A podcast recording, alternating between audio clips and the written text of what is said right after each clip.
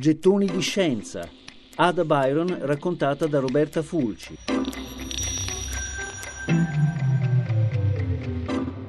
Nel 1850 Ada ha un tormento. La macchina analitica ancora non esiste.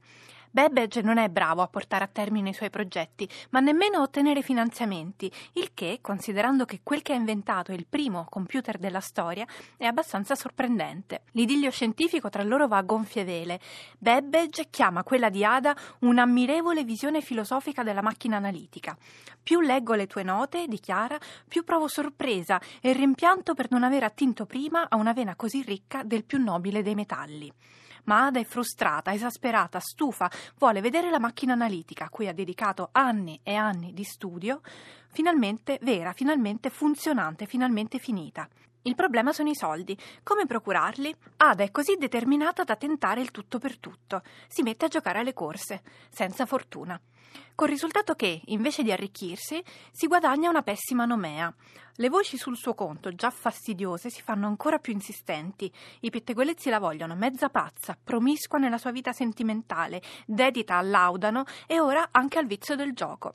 Negli ultimi anni si lascia incuriosire da pratiche esoteriche, simili al mesmerismo. A 35 anni Ada Byron si ammala di cancro all'utero e circa un anno dopo, assistita da sua madre e alla stessa età a cui era morto suo padre, Lord Byron, muore. Quello formato da Ada Lovelace e Charles Babbage è un binomio formidabile. Lui caotico e sconclusionato, lei determinatissima. Lui appassionato di meccanismi, lei visionaria. In molti hanno scritto che in termini di informatica moderna lui rappresenterebbe l'hardware, lei il software. Anche per questo è molto difficile separare i contributi e chiarire quanto una storia che ormai quasi 200 anni ci arrivi romanzata. Per molto tempo Ada Lovelace è finita nel dimenticatoio, finché un giovane Alan Turing, padre dell'informatica moderna, ritrovò le sue annotazioni e, entusiasta, andò girando per i corridoi dell'Università di Cambridge mostrando a tutti come una donna, vissuta cent'anni prima, avesse aperto la discussione scientifica sull'intelligenza artificiale.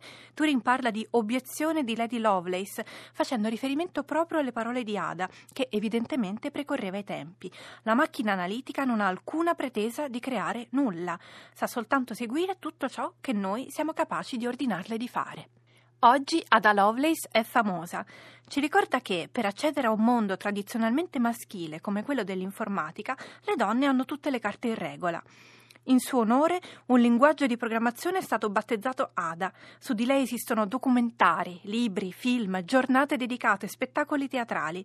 Ma quel che secondo noi Ada Byron, contessa di Lovelace, eroina divisa tra scienza e poesia, anticonformista spericolata, quel che lei avrebbe amato più di tutti è il graphic novel di Sidney Padua, The Thrilling Adventures of Lovelace and Babbage, che racconta Ada e il suo compagno di sempre, Charles Babbage, come irresistibili dei personaggi steampunk immersi in una realtà parallela cibernetico-vittoriana.